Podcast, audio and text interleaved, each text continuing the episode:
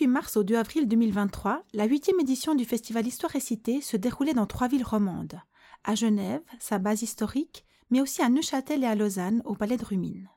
Le thème abordé en 2023 était l'alimentation, sous le titre Nourrir le monde. Dans ce cadre, la BCU Lausanne, co-organisatrice de l'édition lausannoise, a proposé un événement autour de la grossophobie, soit l'ensemble des discriminations vécues par des personnes grosses en raison de leur apparence. La bibliothèque a réuni deux autrices pour une rencontre autour de leurs livres respectifs. Ananda Devi, avec son roman Manger l'autre, paru chez Grasset en 2018, et Gabrielle Dédier, qui a écrit le premier essai sur la grossophobie en France, On ne naît pas grosse, paru en 2017 aux éditions Goutte d'Or. Une grossophobie réelle, vécue par Gabrielle Dédier et racontée dans un essai percutant, et une grossophobie romanesque à travers le roman puissant d'Ananda Devi, qui met en scène une adolescente obèse de 16 ans. La rencontre débute par une mise en lecture de la metteuse en scène Anne-Cécile Moser, qui a fait le choix de mélanger les deux textes. Le dispositif est simple. La comédienne Laure Lehmann est seule sur scène et interprète les deux textes. Elle est accompagnée par le musicien Stéphane Vecchione, qui crée le fond sonore et musical, notamment la voix transformée de la comédienne lorsqu'elle interprète la narratrice d'Ananda Devi. C'est un petit truc à se souvenir pour comprendre quand on passe de la fiction d'Ananda à la réalité de Gabrielle. Puis c'est le moment de rencontre entre les deux autrices, modéré par Alexia Riff, médiatrice culturelle à la BCU Lausanne. Un moment fort en émotion après le coup de poing de cette lecture. On ne naît pas grosse.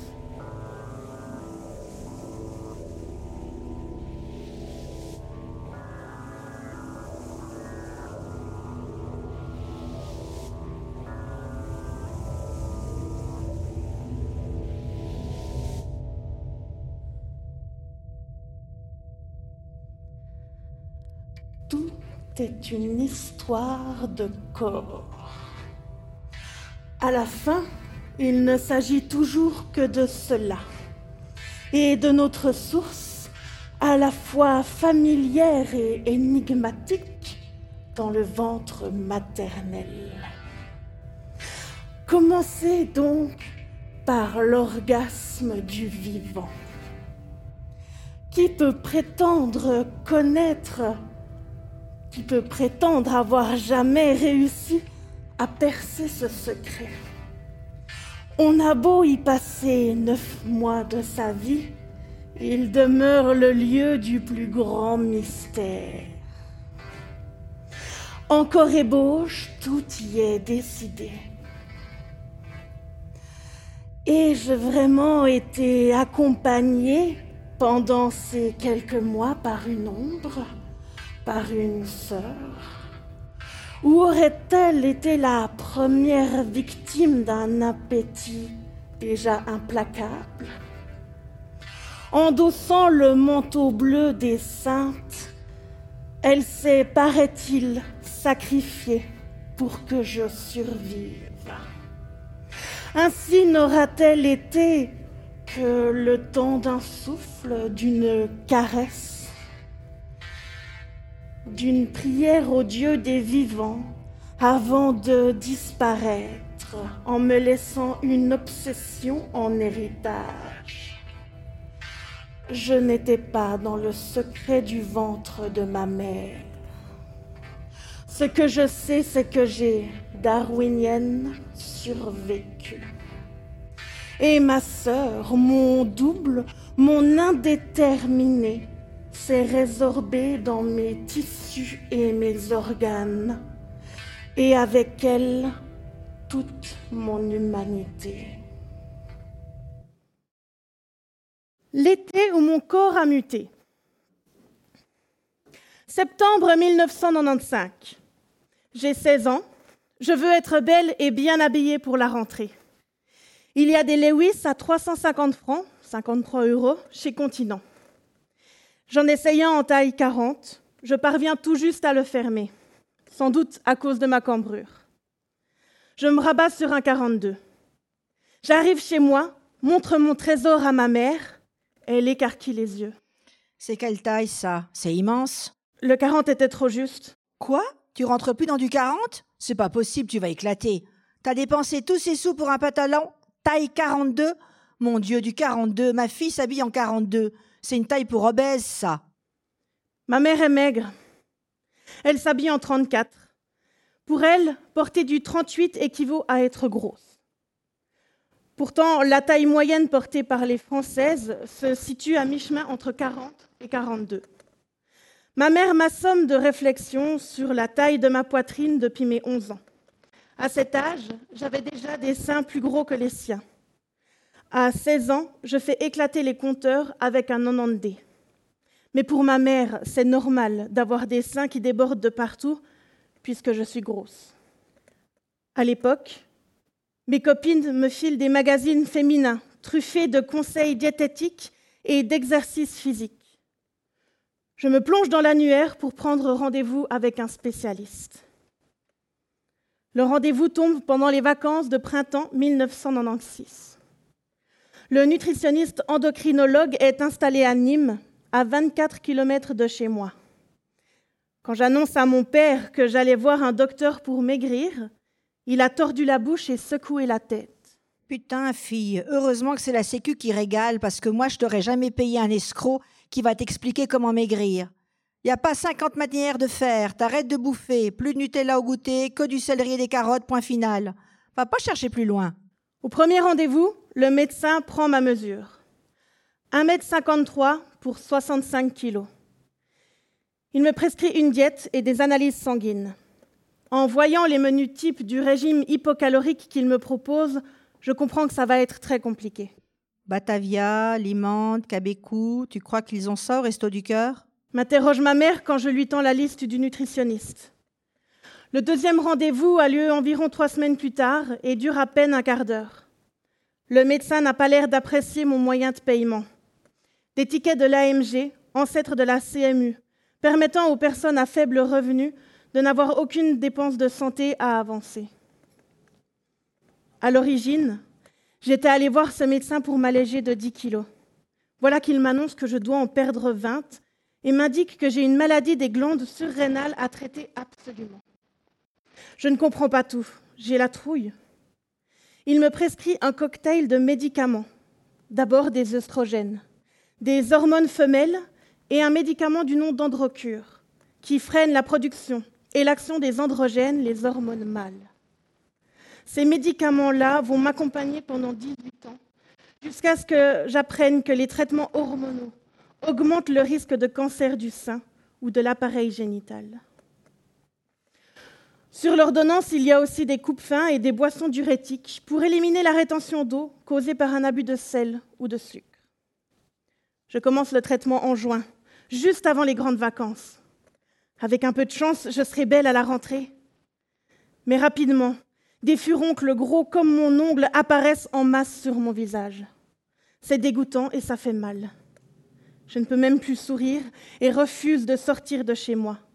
Je ne veux pas être vue dans cet état mon corps se transforme. Carlos Alvalo, 20 ans, risque 2 ans de prison et 5000 dollars d'amende. Je passe mes journées dans ma chambre. France 5 et Arte en fond sonore. Je m'entoure de mes livres et de l'encyclopédie. Je lis et regarde tous les documentaires possibles.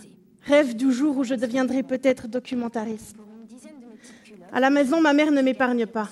Écoute, ma fille, je sens que tu as grossi, pèse-toi. Merde Tu as un double menton qui pousse. C'est ça ton régime Tu manges en cachette Tu es pire qu'avant. Ma mère a toujours peu mangé. Elle se satisfait d'une boîte de sardines. Mais elle estime que pour les autres, un repas doit tenir au corps. De la viande, des féculents, des laitages. Les fruits et les légumes sont rares. Depuis que le médecin m'a mise au régime, j'ai tout le temps faim. Je ne supporte pas mes nouveaux repas constitués d'escalopes bouillies à l'eau et de haricots. Je me pèse en cachette. J'ai pris 15 kilos. Je me persuade que la balance est cassée. En réalité, ma mutation corporelle et ce régime qui m'affame ont déjà transformé mon rapport à la nourriture en quelque chose de honteux, d'inavouable, de déviant.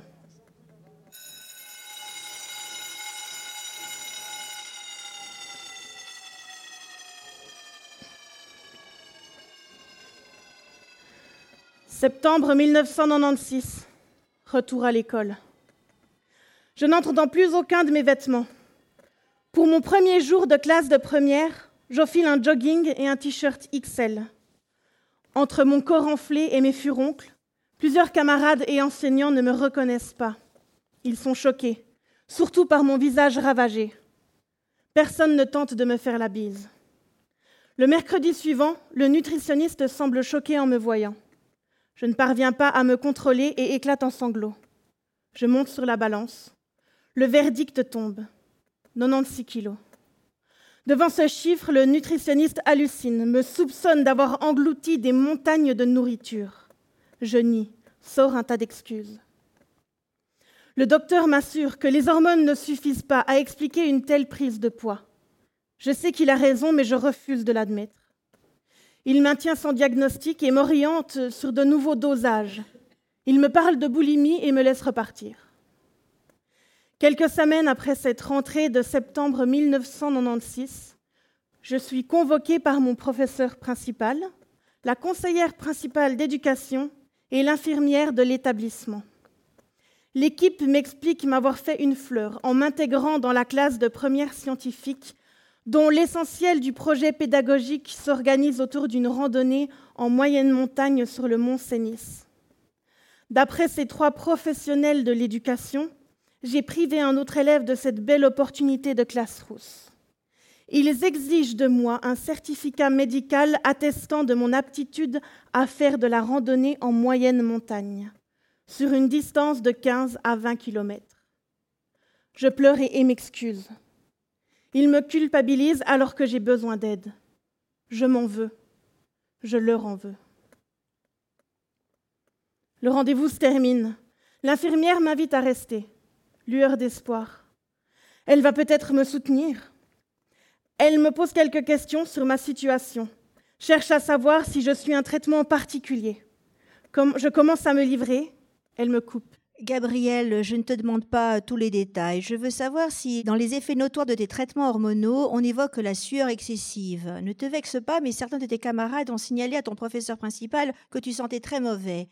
Je trouve moi aussi que tu sens fort. Est-ce que tu nettoies tes bourrelets correctement? Il cache peut-être des mycoses odorantes?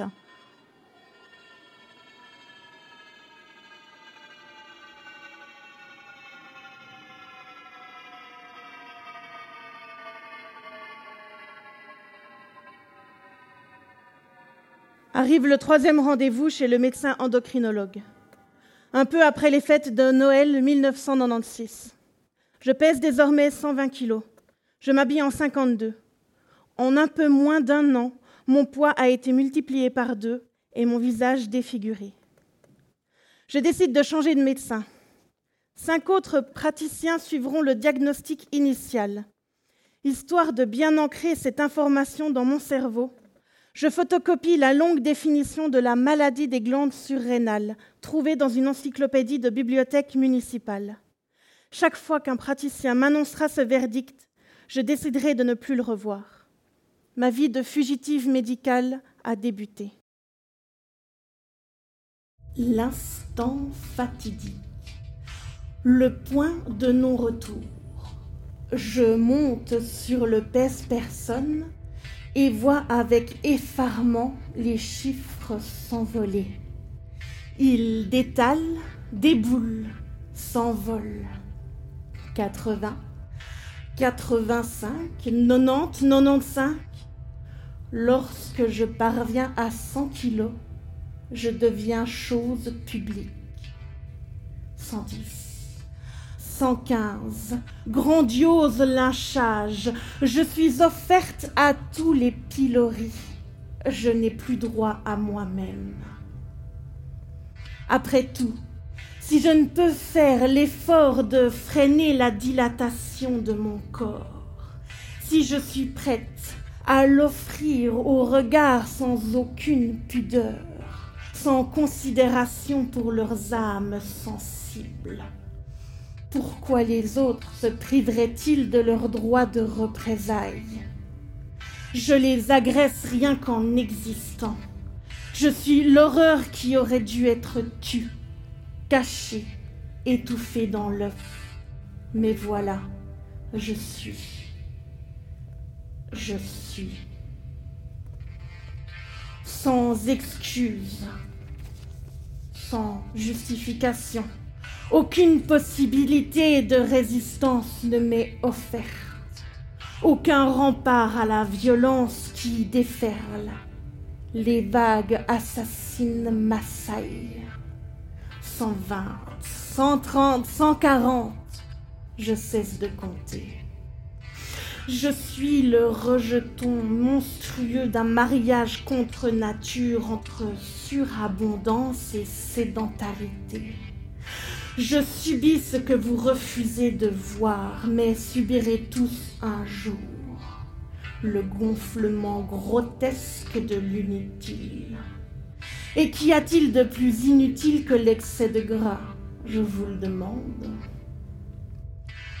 Plus que le mal physique, je suis la représentation psychique de notre époque.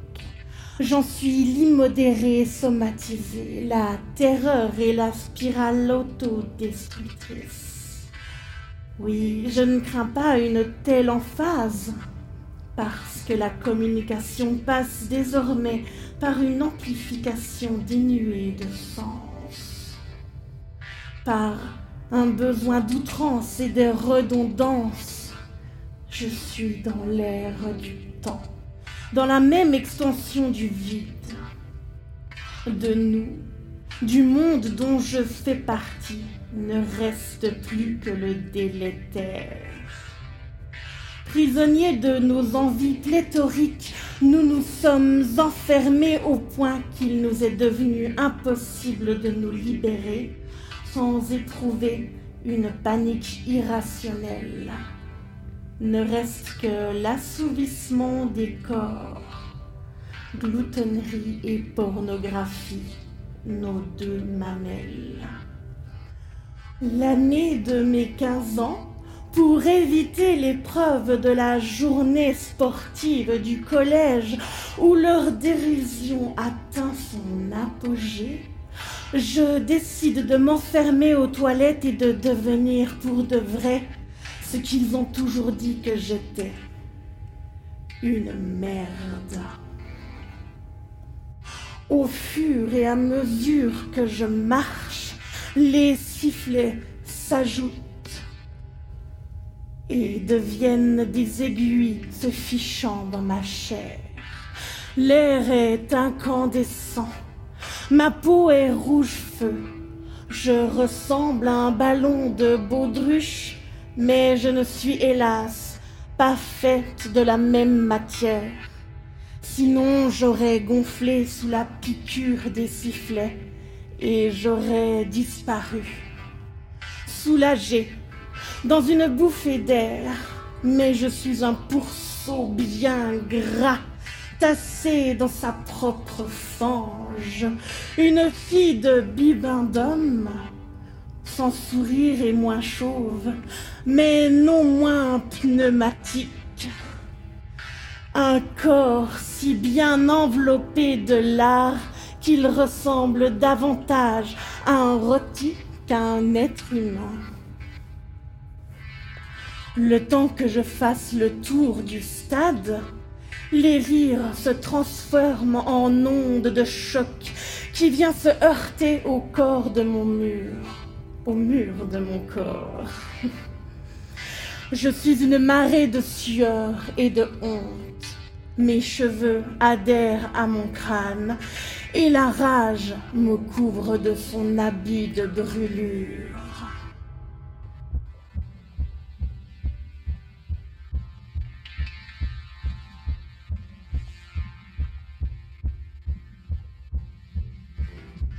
La.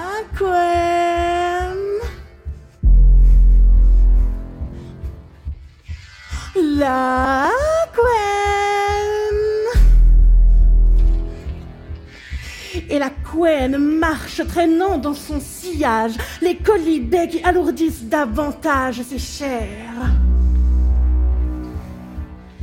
C'est la grosse tache qu'on voit depuis l'espace. Les Japonais ont envoyé un baleinier pour la récupérer.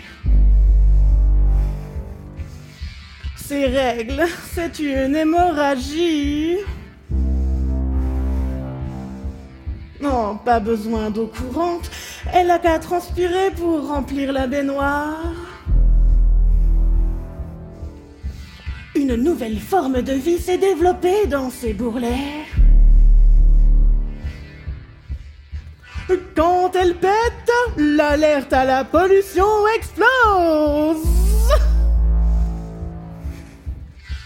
Les mecs, ils ont qu'une seule bite. Elle en a dix au bout des mains.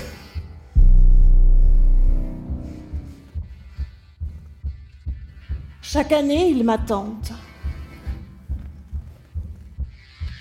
Je suis le clou du spectacle.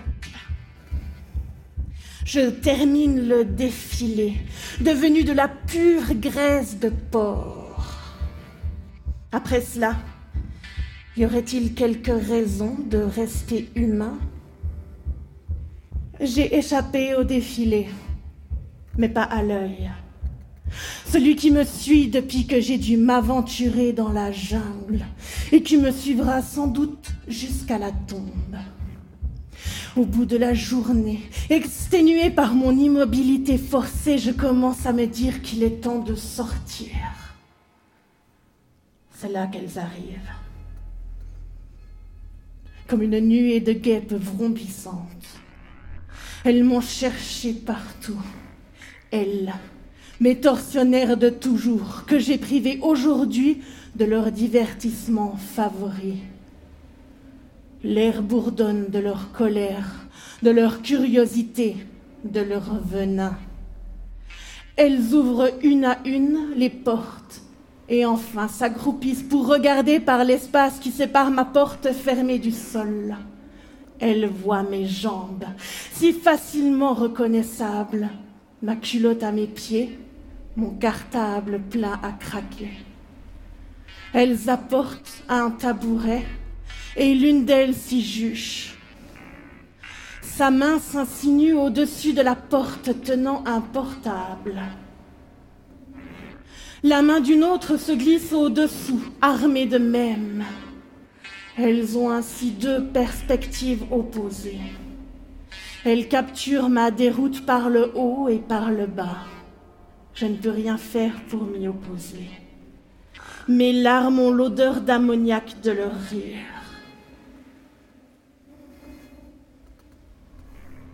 Elles font ça tout le temps. Elles prennent des photos ou des vidéos de moi, de dos, de face, de profil, mon ventre, mes fesses, mes cuisses, mangeant, ruminant, rageant. Et elles les postent sur leur lieu de partage et de flagellation préféré. Elles ont du succès. Ce n'est pas tous les jours qu'on a un monstre à portée de caméra avec ses émotions aussi excessives que son physique et sans doute aussi laide à voir. Je suis leur amusement quotidien. Je ne vais plus sur ces sites, mais elles se font un devoir de me répéter les commentaires les plus dégradants et les plus orduriers écrits à mon sujet. Et voici qu'elles achèvent ma journée merdique en prenant des photos de moi, pleurant dans ces toilettes sinistres. Je ne ressens plus aucune révolte, aucune colère. Seulement l'usure de cet œil braqué sur moi en permanence, qui ne me laisse aucun répit, ne m'offre aucun repos même pendant les vacances scolaires, elles continuent de me poursuivre, de me traquer. Pire que des paparazzis, elles sont des charognardes qui se repaissent de ma chair. Demain, je serai débitée en petits morceaux qu'elles dévoreront tout cru. Ma sœur me propose de les assassiner. Je ne lui réponds pas. Vous n'êtes pas responsable de votre état. Printemps 2003. J'ai presque 24 ans. Je prends mon courage à deux mains et me rends à l'hôpital La Perronnier. J'arrive à l'accueil, mal à l'aise.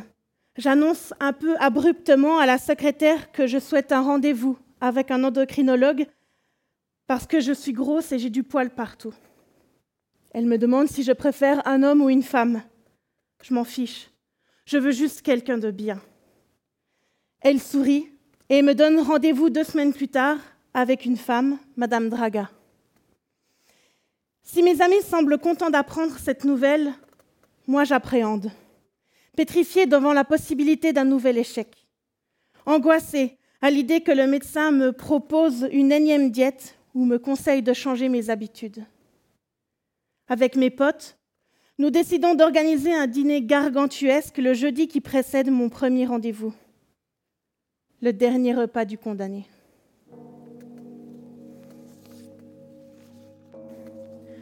Vendredi matin, 11 heures, la docteure, une petite femme mal fringuée, mal coiffée et dépourvue de maquillage, m'invite à m'installer sur une chaise face à elle. À peine je lui explique pourquoi je suis là, qu'une vague d'émotion m'envahit. Je perds ma voix et panique. Plus aucun mot ne sort de ma bouche. La médecin tente de me rassurer. Écoutez, Gabriel, visiblement, vous vous êtes mis beaucoup de pression. Alors on va se détendre, on n'est pas là pour se faire du mal. Si vous ne parvenez pas à me parler, je vous donnerai une feuille et un stylo. Tentez de chuchoter. Je parviens à murmurer Je suis venue parce que je suis grosse et poilue, avant de fondre en larmes. Pour l'instant, vous êtes grosse et poilue, ok. Mais il n'y a pas mort d'homme. Où en êtes-vous sur le plan médical? Je lui explique qu'elle est, je l'espère, la dernière d'une longue suite de rendez-vous. Je lui raconte tout. Elle fait une moue bizarre. Déshabillez-vous, s'il vous plaît. Avez-vous une idée de votre poids? En septembre, je pesais un catal un quart. Cette façon de désigner mes 125 kilos la met en rogne. Elle m'explique qu'elle n'est pas vétérinaire, mais médecin. Je rétorque que deux professionnels m'ont parlé ainsi de mes kilos. Elle est scandalisée. Son indignation me fait un bien fou. Enfin, quelqu'un prend le temps de m'écouter. Lorsque je raconte mes péripéties à mes proches, je m'autocensure souvent. Ils me soupçonnent d'exagérer. Je ne leur en veux pas. J'ai vécu tant de scènes surréalistes. Le docteur Draga estime que les pèse personnes sont à proscrire, parce qu'ils ont tendance à transformer le poids en obsession. Nous passons un contrat moral je ne me pèse qu'en sa présence et je décide si j'ai envie de connaître ou non le chiffre qui s'affiche. Elle me demande de me déshabiller et de m'allonger sur la table d'examen. Je m'exécute. Je ne me suis pas épilée depuis plusieurs semaines. Vous souffrez d'hirsutisme, ce qui veut dire que vous êtes poilu au même endroit qu'un homme. C'est une conséquence de votre syndrome. La maladie des glandes surrénales? Non, le syndrome Stein-Leventhal, les ovaires micropolykystiques. Un nom à coucher dehors. Le syndrome de Stein-Leventhal toucherait, les données sont imprécises, entre 5 et 10% de la population féminine. Il engendre une quasi-absence de menstruation, de l'hirsutisme, de l'acné, la perte de cheveux et un risque accru d'infertilité, de fausses couches et d'obésité. Si cette pathologie ne se guérit pas, on peut en calmer les symptômes par des dosages hormonaux adaptés, un changement d'habitude alimentaire ou en consultant des spécialistes pour la chute des cheveux. Le docteur Draga s'étonne que je n'ai jamais subi d'autres examens que des bilans sanguins.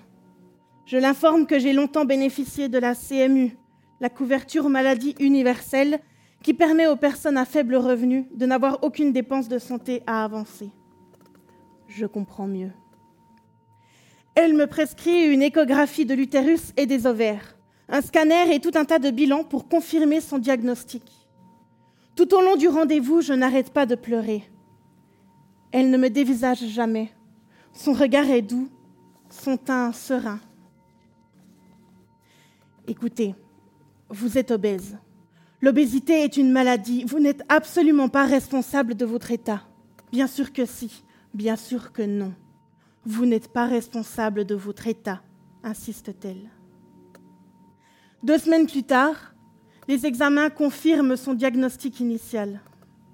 Exit la maladie des glandes surrénales après sept ans de mauvais et loyaux services. Bonjour, le syndrome de Stein-Leventhal. La docteure m'annonce la fin des régimes. Je vais devoir apprendre à écouter mon corps, à distinguer la fin de l'envie et à reconnaître les signes de satiété. Je ne suis pas vraiment convaincue.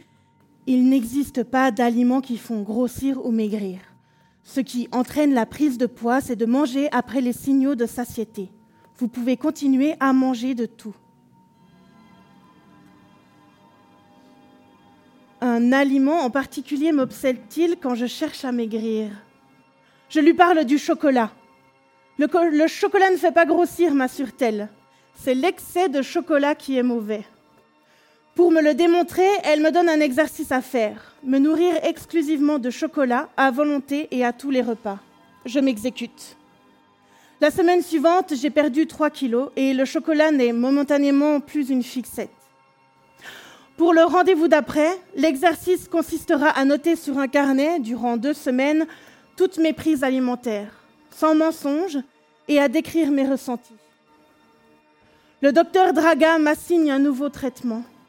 Je vais aussi rencontrer une dermatologue pour tenter de venir à bout de l'acné qui me complexe bien plus que mes kilos en trop.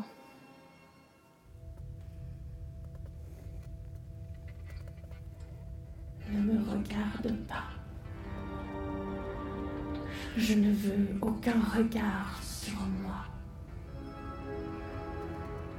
J'ai 16 ans et ma masse accrue m'épouvante. J'ai 16 ans et je suis une géante dans l'espace clos de l'espace de ma chambre.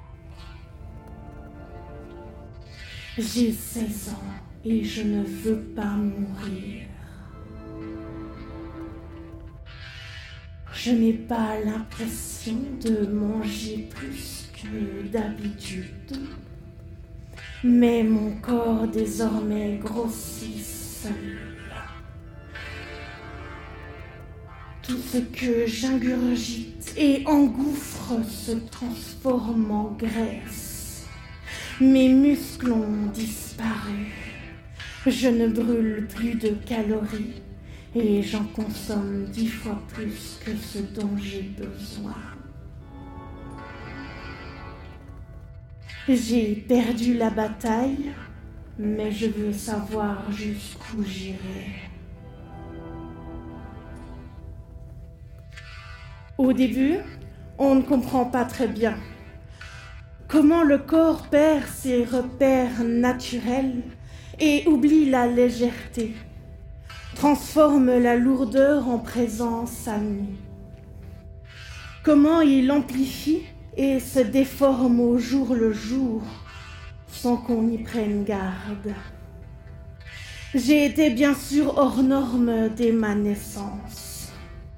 J'ai été toute ma vie une anomalité.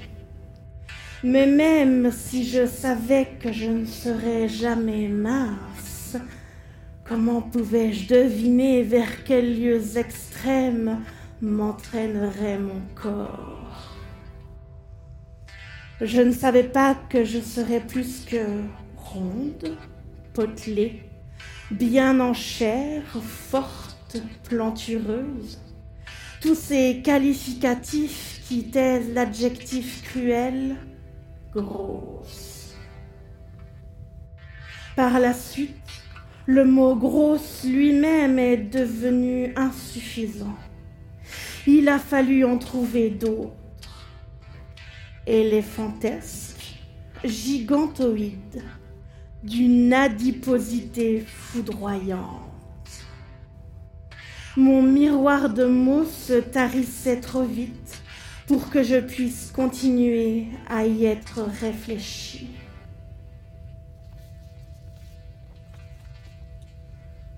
Morbide, assassiné en puissance, je suis parvenue à l'adolescence en étant devenu mon propre boulet, ma propre chaîne, mon cercueil.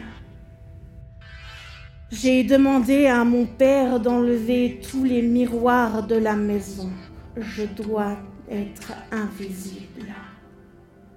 Parfois, le matin, j'ai l'impression d'avoir un peu minci, d'être un peu plus légère, et un espoir s'ébroue dans mon ventre comme un oiseau captif. Mais au cours de la journée, je me sens devenir plus lourde, attirée par le magnétisme de plus en plus puissant de la Terre.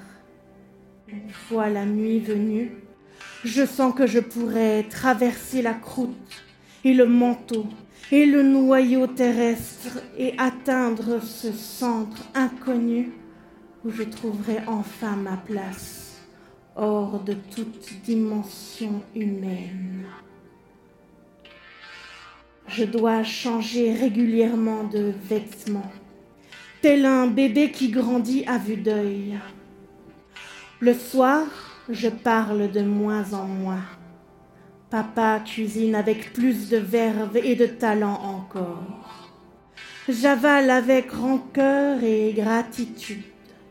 Je pourrais boire de l'huile au verre, tant j'ai l'impression que toute cette nourriture s'attache à mes parois, s'accroche à mes artères, se solidifie à travers mon corps.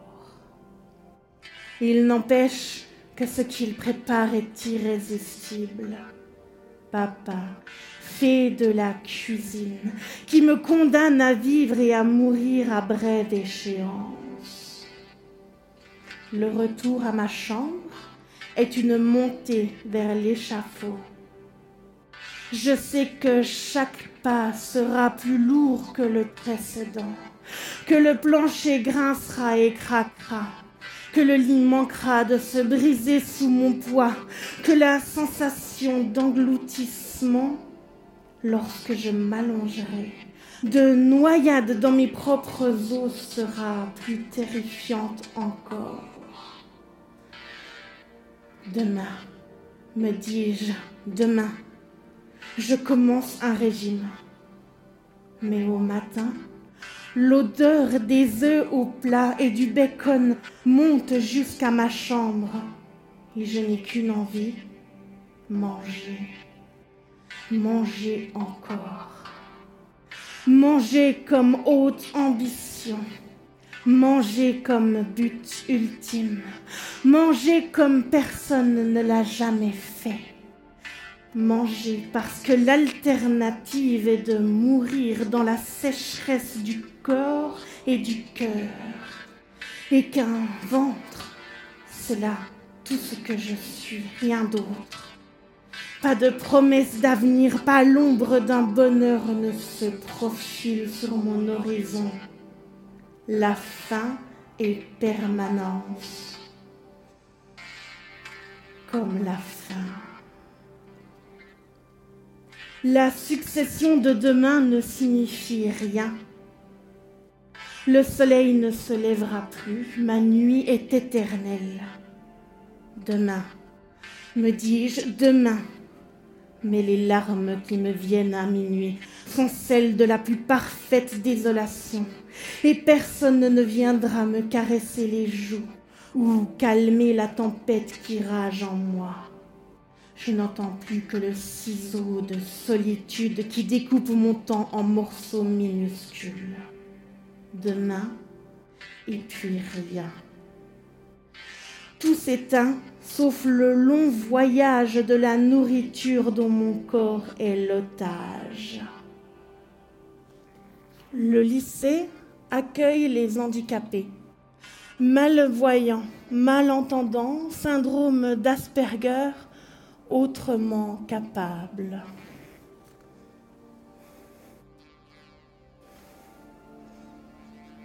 Ce qui ne veut rien dire puisque nous le sommes tous, autrement capables.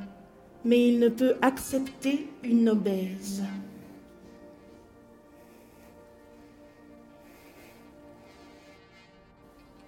Selon leur logique, tous les handicapés n'ont pas le choix. Les obèses, eux, c'est évident, l'ont. Ils sont coupables de gloutonnerie, qui est un péché capital.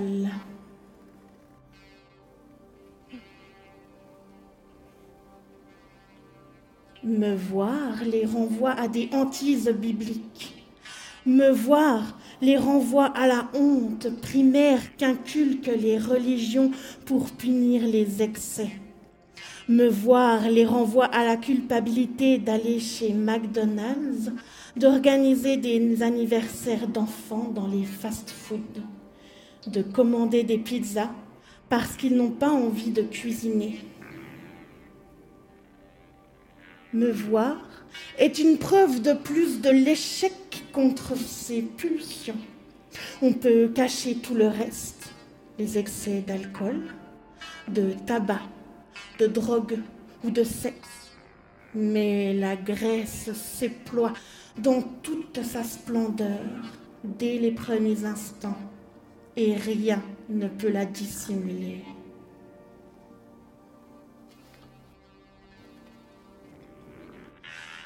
Je suis la part de vous que vous ne voulez pas être. Le monstre qui se cache en vous tous. Votre peur la plus intime. La main portant la nourriture à votre bouche tremblante de désir.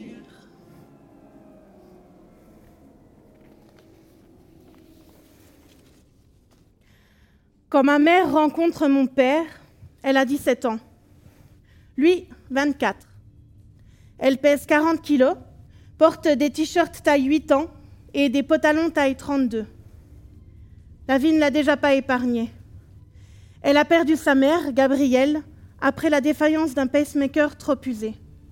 J'ai hérité de son prénom, sans doute le premier poids que ma mère m'a fait porter.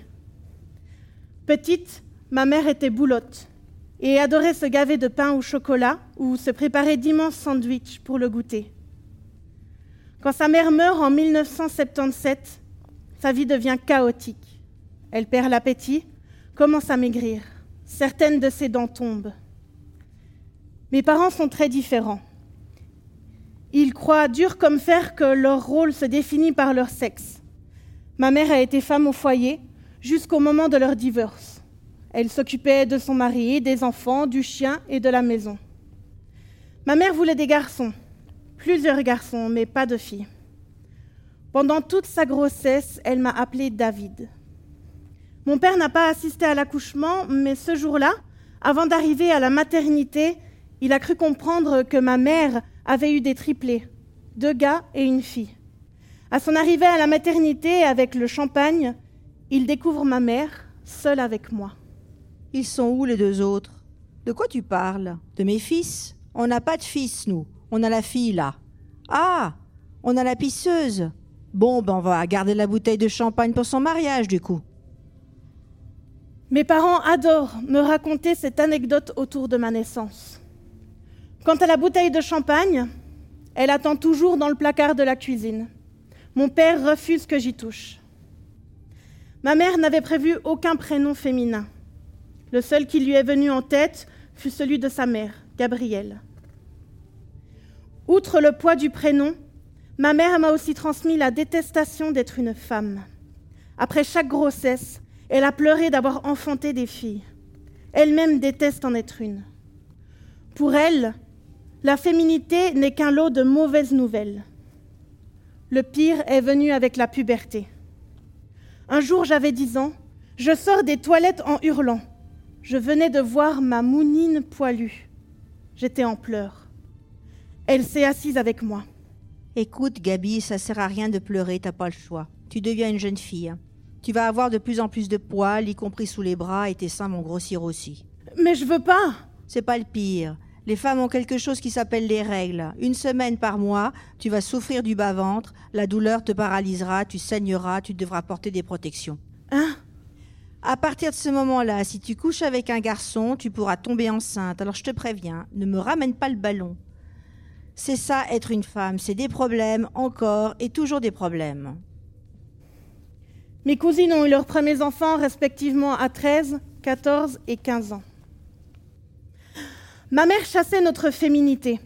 Elle nous interdisait de porter des collants, m'achetait des brassières au lieu de soutien-gorge, refusait que nous nous rasions les aisselles ou les jambes. Nous le faisions quand même. Toute forme de coquetterie était malvenue. C'était violent. Je racontais autour de moi que j'aurais voulu être un garçon. D'ailleurs, je les imitais. À Noël, l'année de mes 9 ans, j'avais commandé un ballon de foot et je m'entraînais au tir contre le mur de notre immeuble. Je parlais à mon ballon de foot et je le flattais. Je regardais les matchs avec mon père. Pour mon baptême, je devais avoir 5 ou 6 ans, mes parents avaient organisé un méchoui. Ma mère n'a pas voulu que je reste en robe une fois la cérémonie religieuse terminée. J'ai enfilé un short. Mon père, mes oncles et mon cousin Kiki étaient torse nu. Je les ai imités.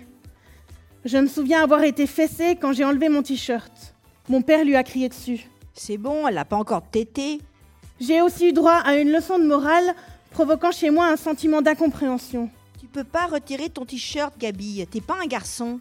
Mais papa dit que je peux. Non, tu peux pas. Tu es grosse, on dirait que tu as des seins. C'est non. Mes parents sont pas méchants. Loin de là. Mais ils ont de sérieux problèmes concernant leur image. Quand mon père passe devant un miroir, il lance à son reflet Putain qu'il est beau ce type.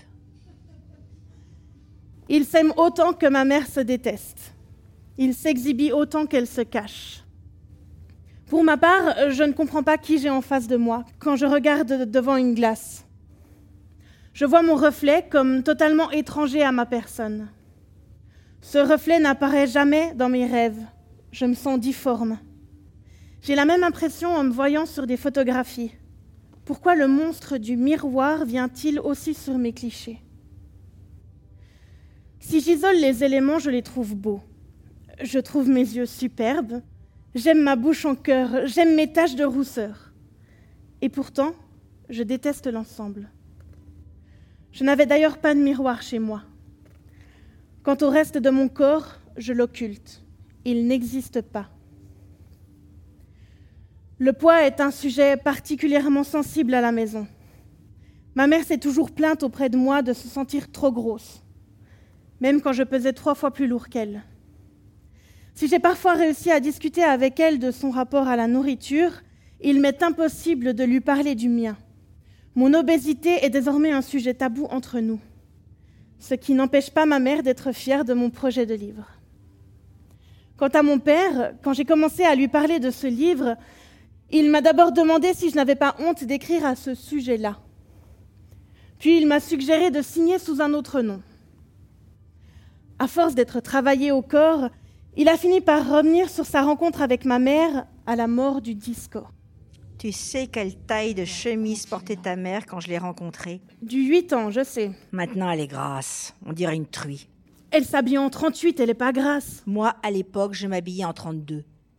Vous deviez vous faire mal avec vos ossaillants. Mes parents perçoivent cette époque comme l'apogée de leur beauté. Pour eux, la maigreur est synonyme de beauté. Tout ce qui n'est pas maigre est gros, donc laid. Je me suis mise à vider les placards la nuit. Je préférerais me promener nue sur les Champs-Élysées que d'être surprise en train d'engloutir des montagnes de nourriture. Écrire sur mon rapport à la nourriture, cela suppose de cesser de me mentir à moi-même, mais aussi de dévoiler une réalité honteuse à mes proches, au risque de passer pour un monstre ou une malade mentale incapable de contrôler ses pulsions. J'ai repensé à ce pote qui récemment, dans un bar, m'a demandé sans méchanceté aucune si je souffrais d'un trouble du comportement. J'étais en confiance. J'aurais pu dire oui. J'ai dit non. Comme tous les autres, il saura que j'ai menti. Longtemps, j'ai refusé que l'on me voie manger, essentiellement par crainte de remarques désobligeantes comme celle lâchée devant moi bien fort par une maman à son fils qui réclamait un dessert au restaurant. Dis mon chéri, tu veux pas quand même ressembler à la dame? J'éprouve du plaisir quand on me demande si j'ai mangé et que je réponds non. Comme si manger était un signe de faiblesse. À la fac, je prétendais n'avoir jamais le temps de déjeuner. Quand j'avais vraiment faim, je compensais mon manque énergétique en diluant discrètement un sucre ou deux dans un verre d'eau. Et dès que j'arrivais chez moi, je m'envoyais une baguette au Nutella. avant d'enchaîner avec le repas du soir. Cette overdose de nourriture me torturait. Je digérais mal, je dormais mal. Parfois, quand on m'invitait à dîner, j'avalais au préalable un premier repas pour éviter de me servir à nouveau devant les convives. Quand on se rend compte qu'il est plus simple de parler de sexe ou de poils pubiens que de nourriture, on met le doigt sur un problème. Pourquoi avoir honte de signaler qu'on aime manger? Pourquoi ne pas assumer d'être gourmande? Pourquoi ne pas accepter de pouvoir avoir une fringale? Je suis capable de boire des litres d'alcool aux soirées et j'ai honte quand je prends une poignée de cacahuètes. Chez moi, on peut parler sans hésiter de comportements alimentaires déviants. Dans les périodes de crise, j'alterne des phases de jeûne prolongé avec des phases d'hyperphagie, au cours desquelles j'absorbe une quantité abondante de nourriture sans jamais me faire vomir. Chaque fois qu'on m'a demandé de maigrir, j'ai grossi. Je réagis violemment à ces injonctions je me braque, transforme la souffrance en frénésie alimentaire. Je ne suis pas malheureuse parce que je suis grosse. Je suis grosse parce que je suis malheureuse. Et il m'arrive d'en vouloir au monde entier de son incapacité à le comprendre.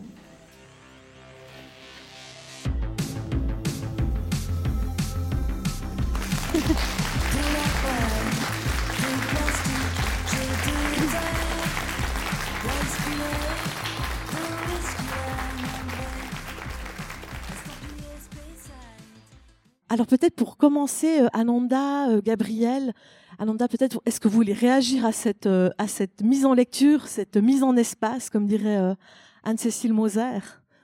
Ah oui, absolument. Et bravo, vraiment, vraiment, bravo. C'était très émouvant, très intense. Et puis le, mariage des, deux textes était, était assez extraordinaire, alors qu'ils sont de deux styles complètement différents, mais euh, il y avait la même expression d'une souffrance telle qu'il y a une sorte de haine de soi qui, qui se dégage.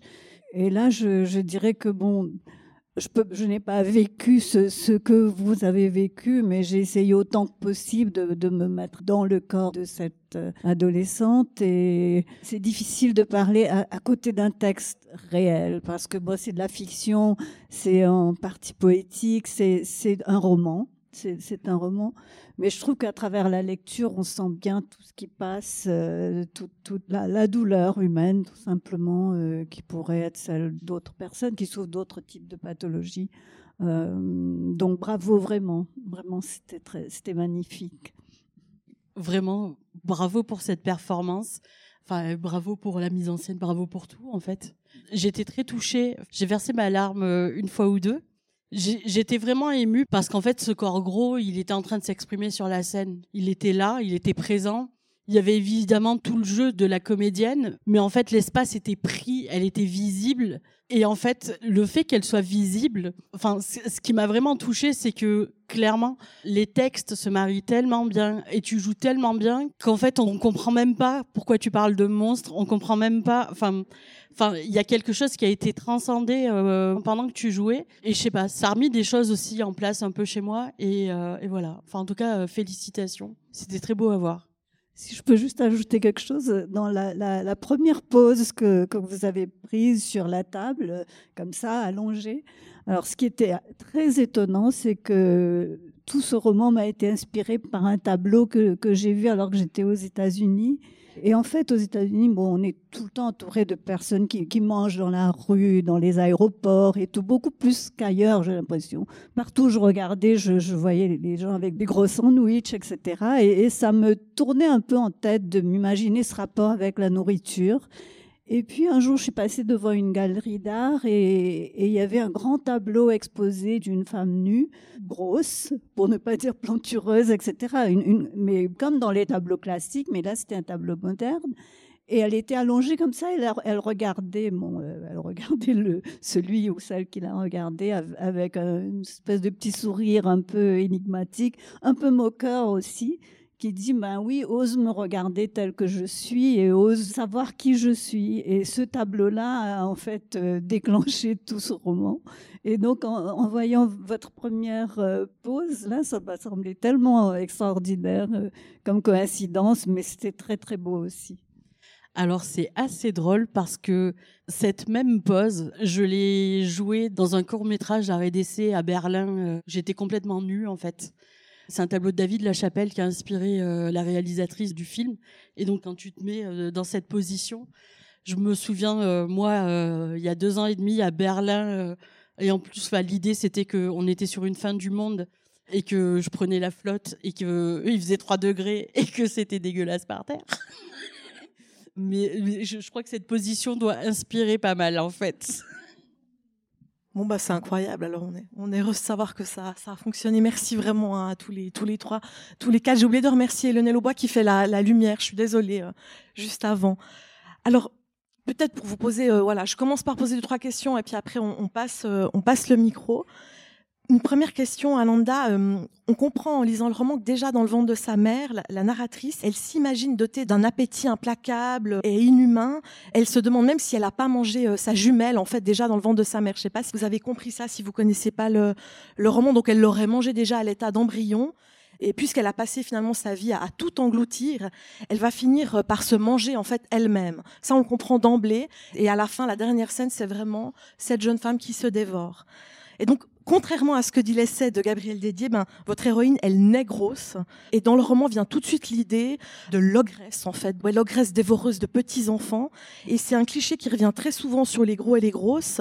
Et depuis longtemps, mais, mais ce cliché, vous le terrassez euh, très vite. Euh, euh, il me semble, parce qu'on comprend très vite aussi pourquoi votre héroïne, elle mange autant. Hein. Il y a tout un contexte familial, scolaire. Et donc, je me demandais, j'ai trouvé qu'il y avait quelque chose du conte dans Manger l'autre, dans son côté irréel, invraisemblable par moment. Et je me demandais si les contes, voilà, c'était une source d'inspiration, euh, si vous en lisez beaucoup. Euh, oui, oui, absolument. Dans, tous mes livres, il y a toujours un peu une dimension euh, mythique, un peu fantastique aussi, parce que la fin de ce, roman est fantastique. Mais l'idée d'avoir dévoré sa jumelle, en fait, c'est son père qui lui dit ça pour la déculpabiliser, pour lui expliquer pourquoi elle est grosse. Il lui dit, mais vous étiez deux.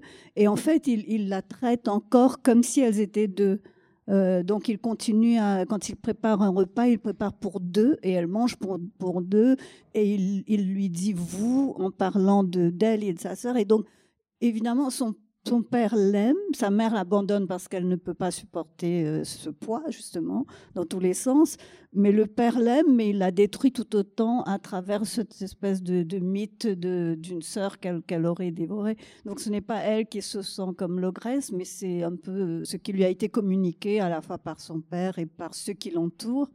Et, la fin, c'est plus dans un contexte allégorique d'une société, justement, qui est dans la dévoration euh, perpétuelle de soi-même finalement, que nous sommes tous en train d'être absorbés par l'artifice, euh, par la technologie, par euh, cette espèce de narcissisme extrême que je remets beaucoup en question aussi à travers les téléphones, les réseaux, les réseaux sociaux, etc. Et ce qui avait intéressé aussi ces jeunes du jury euh, Ouest France étonnant voyageur, parce que il m'avait dit que justement c'est une adolescente, il y a ce regard sur soi et sur l'autre, et que ça les avait beaucoup à la fois perturbés et, et intéressés comme sujet. Donc Gabriel, on, l'a entendu à la fin de la lecture, un des chapitres de votre livre s'intitule euh, Le monstre du miroir. Dans, ce chapitre, ben, vous dites que vous ne vous reconnaissez pas quand vous êtes face à un miroir. Plus loin, vous comparez à la mouche de Cronenberg. On vient de le dire, donc les gros sont souvent assimilés à, des monstres, à tel point qu'ils finissent par ben, l'intérioriser. Et euh, c'était ou c'était votre cas. Hein, euh, je crois qu'on peut parler au passé. Il me semble j'ai vu ça dans les médias. Vous dites que vous n'êtes plus la, même personne qui a écrit ce roman. Et, comme vous êtes directement concerné par la situation, je, me demandais par la thématique comment vous avez reçu le roman d'Ananda Devi quand vous l'avez lu? Alors plusieurs choses sur l'écriture du livre parce que comme c'est dit à un moment donné, le livre a été difficile à écrire. Pour le coup, euh, je pense qu'on est au-delà de la catharsis dans mon cas pendant l'écriture du livre, je suis en train de me décomposer physiquement. Je suis prise de d'eczéma, je perds mes cheveux, euh, j'ai des problèmes aux fesses, j'ai des problèmes euh, à la bouche, j'ai des problèmes aux oreilles. Je, je fais une pelade. Enfin, l'écriture du livre a été mais euh, atroce. J'ai failli l'abandonner plusieurs fois et uniquement pour les passages où je parle de nourriture. Parce que toute ma vie, j'ai menti sur mes troubles du comportement alimentaire. Et là, je me retrouvais, euh, j'étais à la rue quand j'ai écrit le livre. J'avais plus de travail, je m'étais fait virer de mon appartement.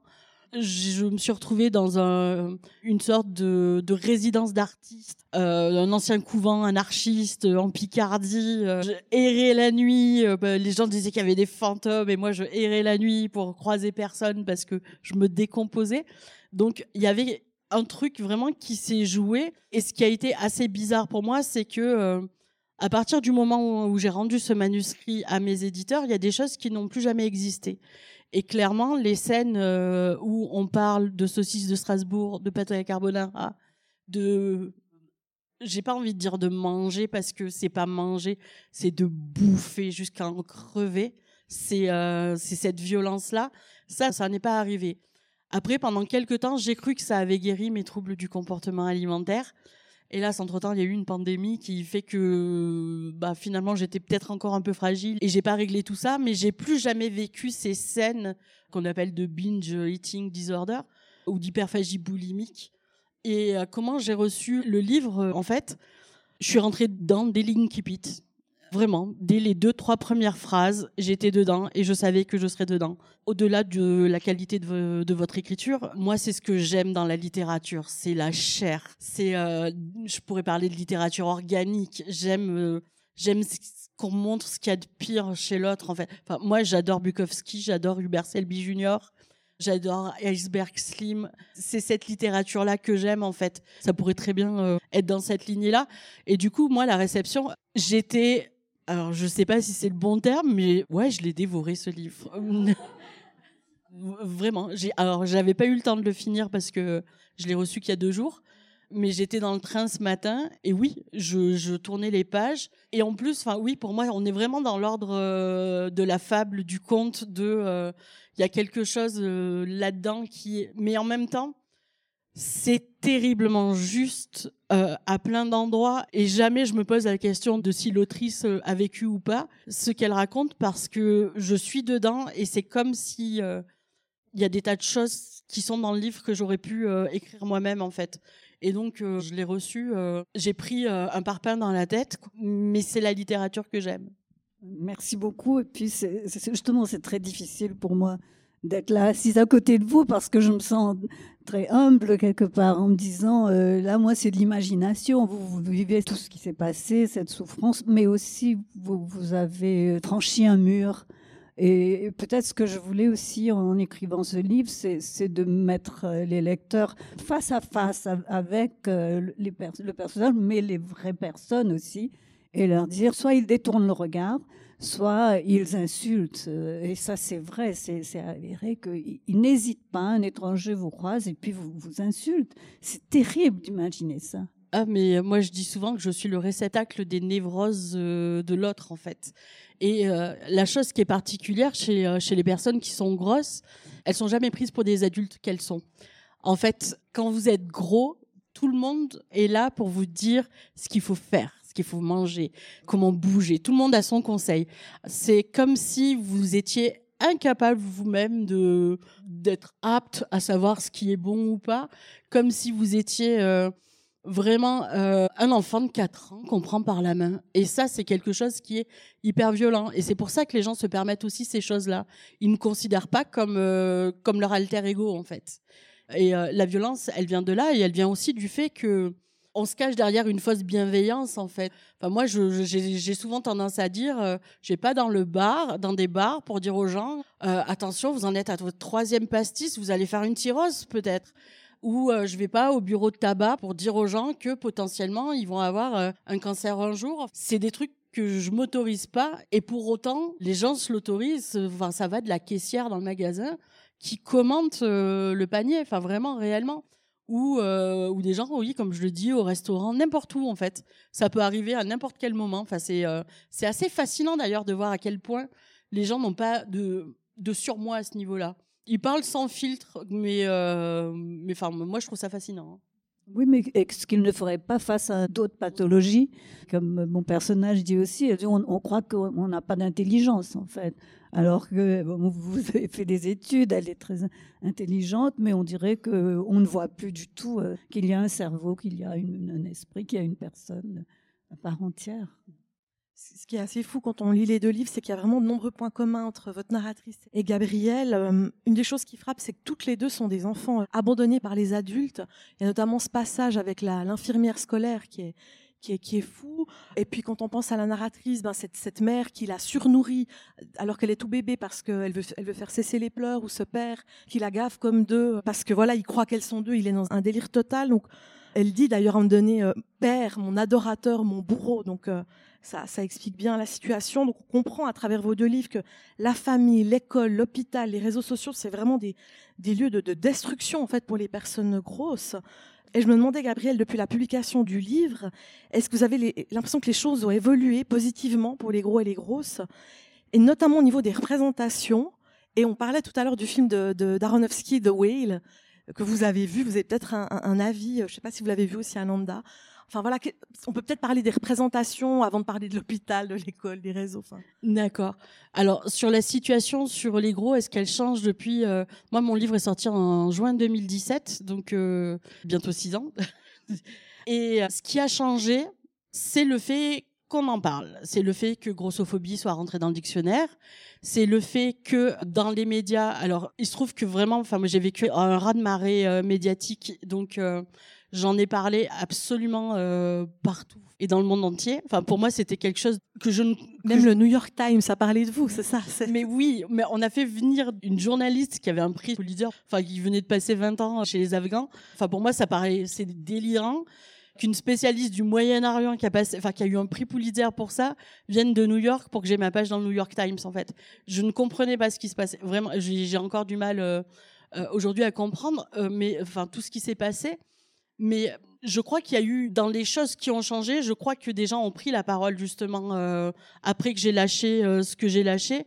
Les confidences ont commencé à se faire et puis euh, le trouble des comportements alimentaires, c'était plus uniquement des troubles d'anorexie par exemple, les gros. En revanche, s'il y a eu quelque chose de médiatique et si on en parle et si ça prend un peu dans le débat, concrètement dans le quotidien, pour l'instant, il n'y a rien. Enfin, je sais pas, moi je sais pas, ça fait euh, ça fait six ans que je me plains de, des chaises à, à accoudoir. Dans les cabinets de médecins où je vais, il y a toujours des chaises à accoudoir en fait. Des fois, j'ai l'impression d'être une éolienne, quoi. Je brasse du vent. Euh, et en fait, on m'invite, enfin, on, m'invite encore très régulièrement sur les plateaux de télé, hein, et on me dit euh, quels sont les problèmes. Et moi, je dis la même chose depuis six ans, et j'ai vraiment l'impression que mon discours ne change pas d'un iota à ce niveau-là. Ensuite, pour les représentations, bah, la question, elle s'est, euh, elle s'est posée sur euh, y a-t-il des acteurs gros, y a-t-il des mannequins gros, etc. Et euh, on voit que les marques, mais mais parce qu'il y a un business à se faire, parce qu'il y a du fat washing. Mais moi, ça me dérange pas qu'en fait qu'il y ait du fat washing. Ah, je suis très pragmatique. Hein, écoutez, enfin, je trouve qu'il n'y a pas assez de gros. S'il y a des gros et qui sont là, même pour se faire du pognon et de, enfin, je m'en fous. Enfin, ils sont là, c'est déjà ça. On discutera du reste après. Mais typiquement pour le film The Whale, mais moi j'ai profondément aimé le film. Alors je sais que je suis complètement à contre-courant de toutes les autres grosses, surtout des, des fat militantes en fait, des militantes grosses qui sont outrées euh, par le titre du film, qui sont outrées parce qu'il y a une prothèse, qui sont outrées euh, parce qu'elles trouvent que c'est une image stigmatisante du gros. Et eh ben moi je suis complètement euh, à contre-courant de ça parce que les critiques que je peux lire sur ce film me donnent l'impression que les gens qui en parlent ne l'ont pas vu. Euh, parce que si on est capable de dire que The Whale, donc la baleine, c'est le comédien, euh, parce que je ne sais pas s'il y a des gens qui l'ont vu, mais l'histoire, c'est un mec qui pèse 300 kilos et qui va mourir, et on assiste aux cinq derniers jours euh, de sa vie. Et donc, si on est allé le voir et qu'on pense que la baleine, c'est le mec, soit on comprend rien du tout à rien du tout, soit on est de mauvaise foi. Et euh, la baleine, c'est certainement pas le mec, enfin le l'acteur principal. La baleine, c'est euh, la dépression. La baleine, c'est euh, l'autodestruction. La baleine, enfin, c'est en fait, c'est pas un film sur l'obésité, The Whale. Le The Whale, c'est un film sur les abysses. c'est un film sur l'autodestruction. C'est un film sur la trahison. C'est un film sur mourir. Et mourir, c'est pas beau. Et euh, c'est jamais beau. C'est euh, la chair, c'est dégueulasse.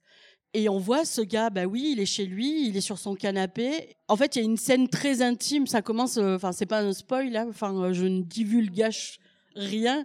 C'est euh, la scène, enfin, la première scène, c'est lui, il est avec ses 300 kilos, il regarde un porno gay, il est en train de se tripoter.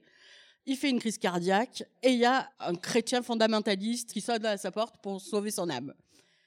C'est le début du film. Et, du coup, euh, bah, du coup, il y a plein de critiques sur le fait que oui, bah alors, euh, on le montre, euh, il est dégueulasse et ceci et cela. Et en fait, non, en fait, encore une fois, enfin, si on comprend le film, on comprend que si cette première scène, elle existe, c'est juste pour casser l'intimité. En fait, à partir du moment où il y a cette scène qui est, qui est violente, bah, on nous dit, OK, là, en fait, on rentre dans le vif du sujet, l'intimité n'existe pas. Et tout le film est sur l'absence de surmoi, mais en fait, le mec, il va mourir, donc pourquoi il aurait du surmoi? Il va régler ses comptes.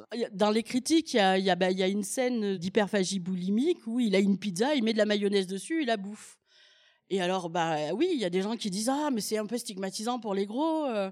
Ben oui, mais en fait, enfin le mec, enfin il s'en fout là. C'est plus, plus le moment de faire le régime. Hein.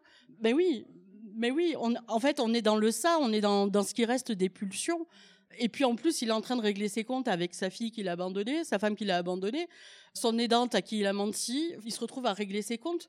Et après, oui, ce film, il est oppressant. Oui, ça montre des choses qui, euh, qui sont violentes. Mais ces choses qui sont violentes, s'il y a des gens qui veulent pas les voir, ben ils vont pas voir le film en fait, mais ils nous cassent pas les pieds quoi. Moi, c'est un truc qui me rend dingue, vraiment, ça me rend dingue que on puisse me dire ce que j'ai le droit de voir ou pas euh, qu'on puisse dire aux gens, euh, oui, alors nous, on est gros, et donc, euh, en tant que gros, on va vous dire que ça, c'est non. Ben non, en fait. Je suis désolée, je suis grosse, et c'est pas parce que je suis grosse que, ok, je connais mon sujet, mais je connais mon sujet parce que j'ai vécu des choses dans ma chair, mais ce que j'ai vécu, tous les gros ne l'ont pas vécu, évidemment, et heureusement pour eux. Et à côté de ça, il n'y a pas, je sais pas, en, France, il y a quasiment 10 millions, enfin, il y a 9 millions de personnes obèses on n'est pas une masse qu'on peut essentialiser en disant tous les gros euh, vont penser que euh, ce film a des stigmates ou, euh, ou porte des préjugés. De toute façon, les préjugés, on en a tous. Surtout, il y a des gros qui disent qu'ils n'ont jamais fait de crise de boulimie, tant mieux pour eux, mais ne venez pas me dire à moi qui raconte vraiment ce que c'est de se tuer avec de la nourriture, ne venez pas me dire à moi que c'est pas valable parce que ça va pas donner une bonne image des gros. En fait, faut pas tomber dans le piège du c'est parce que je suis concernée que ma parole est supérieure à la tienne. Pour moi, c'est bullshit complet. C'est euh, oui, tu es concerné, donc ton expérience a de la valeur, mais c'est pas parce que tu es concerné que tu as de l'expertise. Enfin, ce sont des choses qui sont différentes pour moi on, est un peu dans, un monde euh, qui se retourne à l'envers entre la réalité et la création, qu'elle soit cinématographique, littéraire, etc. C'est-à-dire que euh, aujourd'hui, les écrivains, par exemple, sont soumis à une sorte de remise en question donc, euh, par exemple, euh, tout à l'heure, vous, disiez que ouais, moi, vous vous demandiez pas si j'étais grosse ou pas, mais heureusement que, j'ai publié ça en France parce que je pense que si j'avais écrit ça, euh, si j'étais américaine, il y aurait eu beaucoup plus de, de, difficultés pour moi déjà de faire publier ce livre. là, mon dernier livre, un roman qui se passe en Inde et où la narratrice est une, une transsexuelle indienne qui fait partie d'une très ancienne communauté et et aux États-Unis, euh, lorsque bon, il y avait des éditeurs qui étaient intéressés à traduire, et puis ils ont dit oui, mais on risque d'avoir des problèmes parce que l'auteur n'est pas elle-même transsexuelle. Et là, on est dans une espèce de, confusion totale entre ce qui est permis par la création littéraire, création artistique, et la réalité, où chacun est un regard différent sur, sur l'autre. C'est ça qui est important. C'est pas de toujours de ne pouvoir parler que de soi, ce qui serait pas intéressant non plus. D'ailleurs, enfin, c'est toute la question des. Euh, alors, je vais le dire très mal parce que je parle très mal anglais, mais des sensitivity readers. C'est toute cette question-là où euh, ça aussi, enfin, cette question, moi, je la trouve fascinante. Donc, euh, peut-être vous pouvez expliquer ce que c'est. Ouais. moi, je sais pas ce que c'est. Les sensitivity readers. Euh, ce sont des lecteurs en sensibilité. Donc, ce sont des gens qui, une fois que le manuscrit est écrit, sont là pour dire si euh, attention non là ça passe pas quand même euh, euh, ça va offenser euh, telle ou telle personne En gros, pour moi, c'est, c'est- complètement, c'est complètement délirant. Sauf que c'est un truc qui commence, à- qui existe déjà aux États-Unis et qui est en train d'arriver chez nous. Et d'ailleurs, euh, bah, je suis en train de faire, euh, une enquête où euh, où où j'apprends qu'il y en a chez nous déjà, mais que c'est officieux. Enfin voilà, on nous raconte, enfin, tout le monde n'assume pas. Il y en a qui assument des maisons d'édition, mais il y en a qui n'assument pas. Et toute la question, c'est justement donc donc ce, ce, lecteur en, sen- en sensibilité, il, serait concerné. Donc, imaginons, on repart à zéro. Euh, Amanda veut écrire son livre. Elle n'a pas vécu euh, ce qu'elle raconte dans son livre. Et donc, elle va se taper trois consultants obèses qui vont lui dire euh, Ah ouais, mais là, tu, peux pas dire ça, que- qu'elle mange comme ça, et tu peux pas dire ceci, et tu peux pas dire cela. Et elle, elle va se retrouver avec un texte complètement éthéré, complètement aseptisé, et sachant que ces trois personnes-là ne représentent qu'elles-mêmes en fait. Enfin, il n'y a pas, je sais pas, il a pas le pays des gros où euh, euh, où en fait il y aurait les lois des gros et euh, il faudrait faire appliquer les lois des gros. Enfin, ça n'existe pas ça. Et, euh, et donc, euh, donc ouais, c'est, euh, en fait, je trouve que c'est en train de pourrir, mais vraiment euh, plein de choses. Et euh, justement, on parlait de représentation chez les gros, euh, on n'est pas beaucoup à être visible euh, médiatiquement.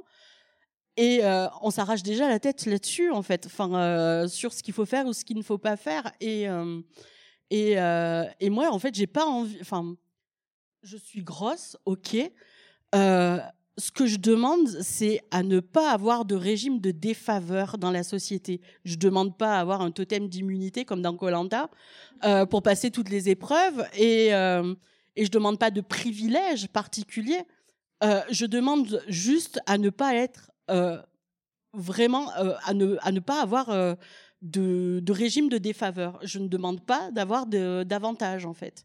Et, euh, donc, pour moi, c'est pas possible. Enfin, euh, on peut pas. euh, peut pas négocier cette liberté là et puis j'ai envie de dire si les gens euh, ils aiment pas ça euh, qu'ils fassent leurs propres œuvres qu'ils écrivent qui euh, qui euh, c'est pas comme s'il y avait pas un marché en plus enfin euh, maintenant hein. enfin euh, donc euh, enfin c'est le moment euh, de se montrer d'écrire euh, de, de, filmer de de je sais pas enfin enfin si on est si on n'est pas d'accord et si on pense que les représentations qui existent parce que évidemment qu'il y a des clichés et évidemment enfin toutes ces questions se posent et et après je sais que sur sur le film La baleine les critiques portaient aussi sur le fait que bah, Brendan Fraser il pèse pas 300 kilos il, il porte une prothèse et, euh, et donc, bah oui, il y a des discours outrés qui comparent en fait euh, la prothèse de Brendan Fraser à, par exemple, des blackface.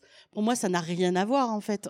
Pour moi, la prothèse, euh, enfin, c'est comme quand on se maquille pour faire Avatar. Enfin, euh, enfin, si, si on remet en cause ça, on remet en cause, je sais pas, Elvis. On remet, en cause le biopic sur Claude François. Enfin, le, le mec, il c'est pas Claude François. Enfin, il s'est déguisé. Enfin, ou alors, bah alors du coup, sinon on fait que des films où on est tous. euh, Enfin, alors, je dis pas qu'on n'est pas élégant, beau, etc. Mais euh, sinon, on fait tous des films. Je sais pas, on va faire un film de chevalier où on est tous habillés comme ça parce que, faudrait pas s'approprier, euh, je ne sais quoi. C'est, euh, enfin, pour moi, on part vraiment dans des, euh, dans des, des, des questions qui, qui en plus mettent la pression, euh, la pression. Alors, j'ai un scoop, hein cet acteur de 300 kilos euh, qui en plus est homosexuel, enfin euh, parce que à y être, enfin pourquoi euh, on bloque sur la prothèse et pourquoi on bloque pas sur le fait que Brendan Fraser ne soit pas homosexuel? Donc alors il faudrait que l'acteur pèse 300 kilos, soit homosexuel. Et ben cet acteur, j'ai un scoop, il n'existe pas. Enfin, mais c'est vrai. Et s'il existait, il y aurait aucun producteur qui accepterait de le faire tourner parce qu'il peut claquer n'importe quand. Donc mais enfin, je, je, sais que c'est, euh, je sais que ça peut paraître odieux pour plein de de, de, militants ce que je dis, mais euh, mais c'est vrai en fait. Enfin, euh, et du coup, on fait quoi alors? S'il faut, enfin, est-ce qu'il faut une charte de si demain j'écris un film, enfin un scénar de film avec une grosse, est-ce que il faut que je coche des cases pour ah oui, alors faut pas la montrer en train de manger. Il faut pas la montrer euh, avoir des problèmes euh, parce que euh, voilà. Mais en même temps, il faut qu'elle soit un peu victime. Alors victime de plein de trucs, du patriarcat, victime de et donc je vais cocher mes cases et je vais faire quoi? Bah, Mais là où on parle, ce qui est vraiment choquant, c'est que quand vous, parliez de, depuis six ans que les choses n'ont pas vraiment changé. Alors là où c'est plus grave, c'est par exemple dans les défilés euh, de haute couture, etc., où ce sont des, filles en fait qui sont elles aussi euh, quasiment difformes dans la façon dont elles sont euh, obligées de, de, faire des régimes et de peser, je sais pas, 40 kilos alors qu'elles sont, qu'elles sont très grandes. Et pendant quelque temps, il y avait un peu un petit mouvement de, pour changer ça, mais ils ne mettent même pas des femmes, euh, disons, euh, de poids normal, en fait. C'est anormal aussi ce qui ce qui dans, dans les deux sens, dans les deux, sens. Et d'ailleurs, il y a, il y a quand même des, une loi, il me semble, une directive, en tout cas euh, européenne sur le poids des, des top modèles a priori, c'est c'est pas, pas, vraiment appliqué en fait. Mais mais en fait, le, en fait, ce qui m'agace, c'est que la question de la représentation, elle est vraiment indispensable. Euh, oui, il faut qu'on voit euh, des gros dans l'espace public, qu'on le voit dans les euh, dans des films, qu'on les et pas forcément dans les rôles de gros. Enfin, euh, enfin voilà, je sais pas. Moi, je, je sais pas. J'ai envie de, enfin, enfin, que le gros ne soit pas forcément un rôle de gros qui qui va.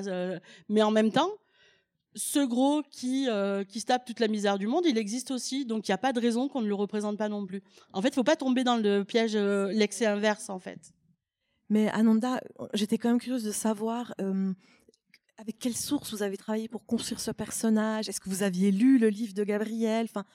Où vous êtes renseigné Enfin, est-ce que c'est vous avez parlé de ce tableau, mais est-ce que c'est juste la pure imagination? Vous êtes ethnologue aussi, donc on se doute bien que ouais, vous connaissez, je sais pas, les chiffres, les histoires euh, Non, en général, je travaille vraiment avec euh, l'imagination et l'intuition. Et parce que j'écris beaucoup en disant je, ce jeu-là me permet vraiment d'aller très loin, de m'oublier, d'aller très loin à l'intérieur du personnage. Et tous mes personnages sont un peu différents, guillemets, c'est-à-dire ce, ce, que, ce, que j'ai envie de, ce dont j'ai envie de parler c'est de ceux qui sont exclus pour diverses raisons. Euh, et souvent, c'est une différence euh, physique ou, enfin de, peau, de couleur, d'apparence, etc.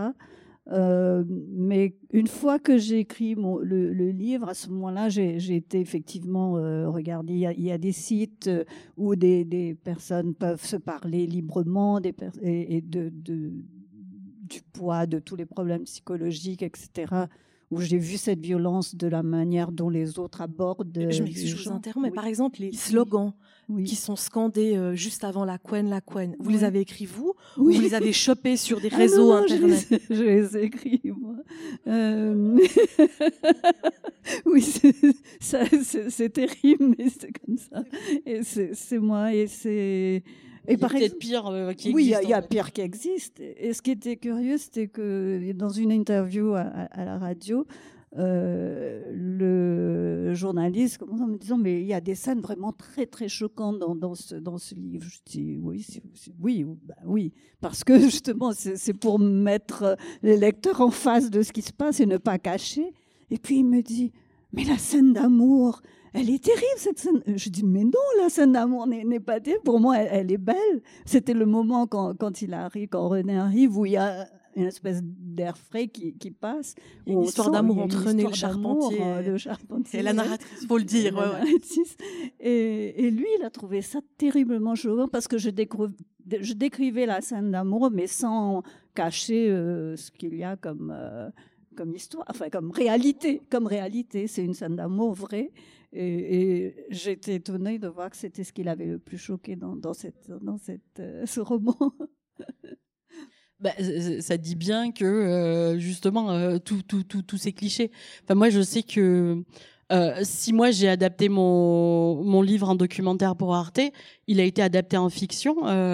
ça s'appelle Moi grosse et et clairement la la, donc euh, celle qui, c'est mon faux biopic parce que j'avais demandé à ce qu'elle n'ait pas mon prénom. Elle s'appelle Raphaël. Voilà, elle s'appelle Raphaël. C'est mon faux biopic parce qu'il y a, y a des trucs qui ont été euh, euh ajoutés et notamment, euh, d'ailleurs c'est assez drôle, notamment deux histoires d'amour, une avec son banquier et et je me souviens qu'après l'avoir vu à la télé, ma mère m'appelle et elle me dit mais pourquoi t'as quitté le banquier?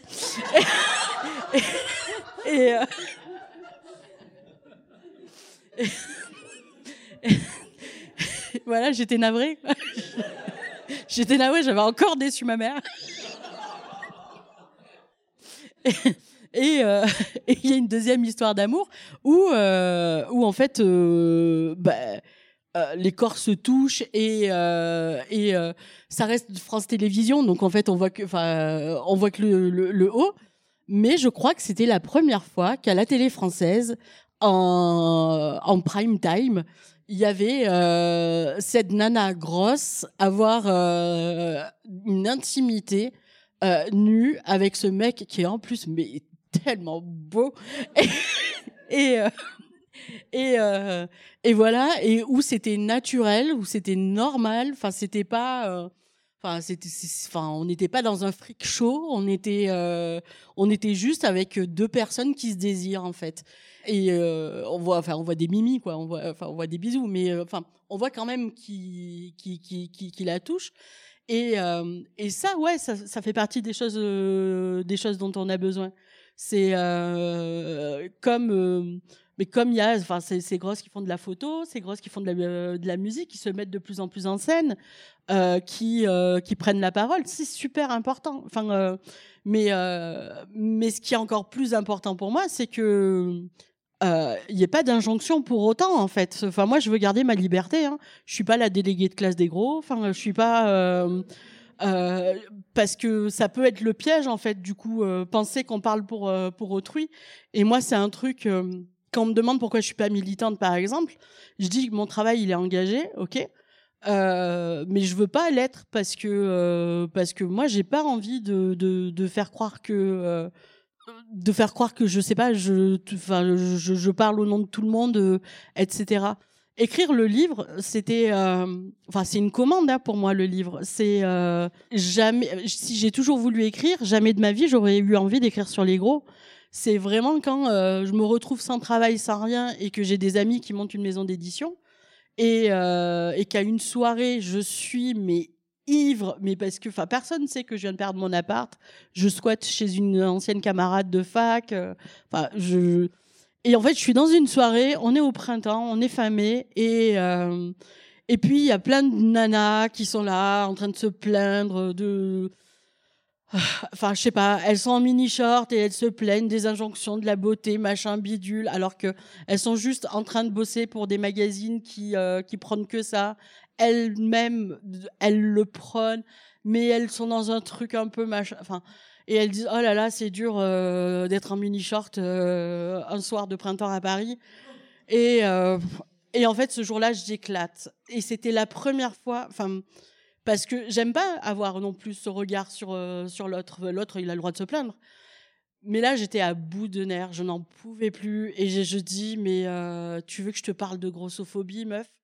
Et et là en fait tout le monde se tait. Mais vraiment tout le monde se tait et, euh, enfin, il y avait que des journalistes, hein, plus des trucs branchouilles, genre les Inrock, euh, enfin, euh, Télérama, vraiment. Et, en fait, on me demande, mais de quoi tu parles? Et, là, mes copains qui étaient en train de monter une maison d'édition, qui étaient aussi journalistes, à la base, ils me disent, Gabi, si tu es dans une soirée où il y a que des journaleux et qui sont pas capables de comprendre ce que tu dis, c'est qu'il y a un truc, en fait. Et, euh, et ce truc, bah, quand on aura tous euh, des cuvées, on en parlera. Et, euh, et en fait, il me dit envoie-moi un mail. Et là, j'envoie le mail de ma vie. Euh, je sais pas, il devait faire 10 pages Word. Et, il m'appelle et il me dit on fait un livre. Et moi, je lui dis non. Je lui dis, enfin, je vais pas parler de ça dans un livre. Et c'est comme ça, en fait, que l'idée du livre naît mais euh, enfin aujourd'hui je suis contente de l'avoir fait mais euh, mais si c'était venu de moi je pense que je l'aurais pas fait Peut-être que j'aime encore des questions, mais je vais peut-être vous laisser la parole au public. euh. Est-ce que vous avez envie de poser une question? Moi, je voulais juste savoir la réaction des parents quand ils ont lu le livre. ah, ah ça... j'ai dû les préparer mais je voulais pas les préparer trop tôt Euh, non, en fait, ça, ça, ça a été assez, euh, assez bizarre. Donc, euh, j'ai offert. euh, on était euh, chez, chez, chez ma mère, il y avait mon père, et euh, parce que mes parents sont séparés. Donc, je, je donne le livre à ma mère. Elle fait la tête, mais elle le prend. Je donne le livre à mon père, il me dit je ne l'ouvrirai pas et je vais le mettre dans la boîte à gants de la voiture et il en bougera pas. Je vais à Paris, je fais euh, mes affaires. Quand je reviens pour passer une semaine, ben, il sort en juin et je reviens, euh, je sais pas, au mois d'août pour passer une semaine pour aller me baigner et, tout ça, pour profiter du Sud. Ma mère avait attendu que je sois là pour le lire. et donc j'étais dans ma chambre en train de regarder la télé. Et je sais pas, toutes les 20 minutes, elle venait toquer à ma porte. Pourquoi tu dis ça? Pourquoi il a écrit ça? Et alors, il y a un truc qui est quand même fabuleux, c'est que évidemment, enfin, on le sait que tout le monde n'a pas les mêmes souvenirs. Enfin, euh, ce qui me marque moi, euh, enfin, passe à la trappe, je sais pas, avec euh, ma frangine ou, ma mère. Et donc, évidemment, ma mère ne se rappelle pas de cette histoire de jean.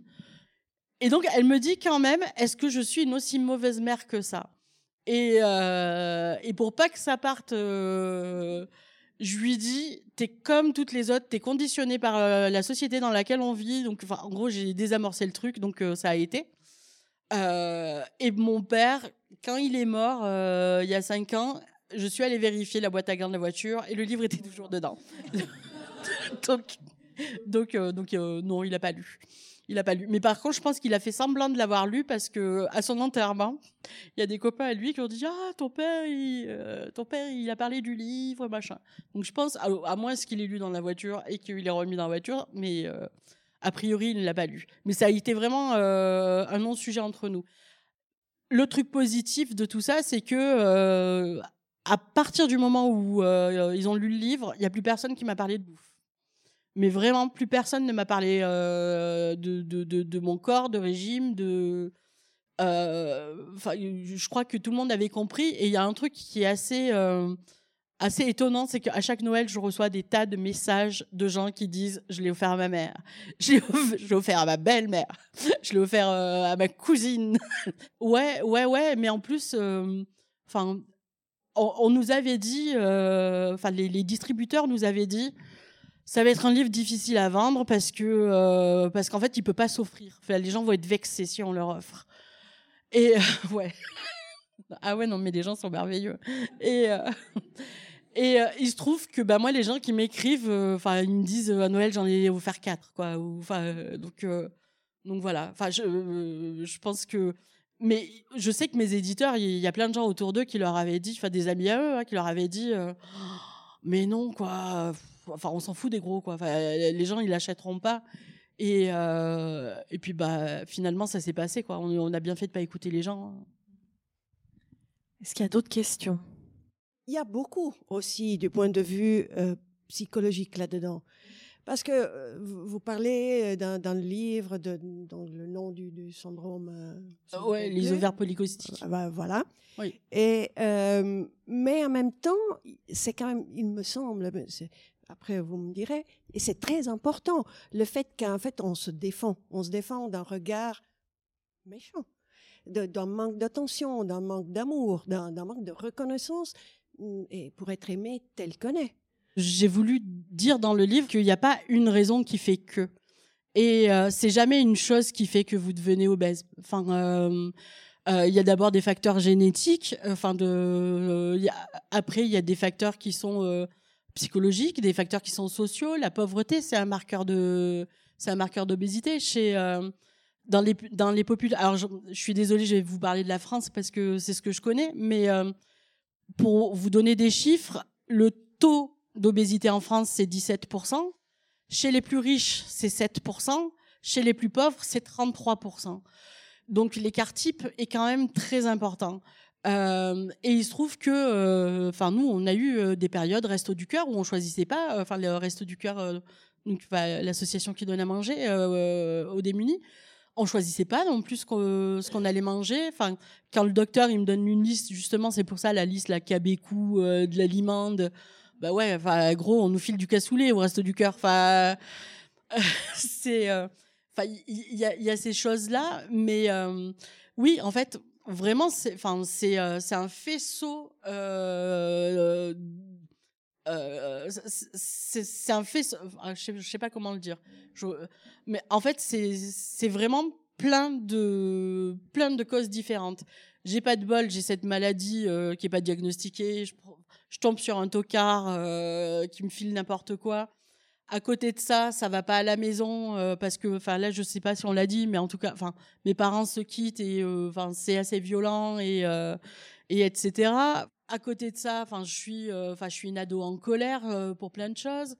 Plus tard, enfin, les, enfin, il a fallu longtemps pour pour déjà accepter qu'il y ait des troubles du comportement alimentaire, parce qu'à partir du moment où j'avais honte, je mentais même au docteur. Enfin, et donc le docteur, bah oui, ok, il y a le facteur euh, hormonal était euh, évident, mais il n'expliquait pas tout.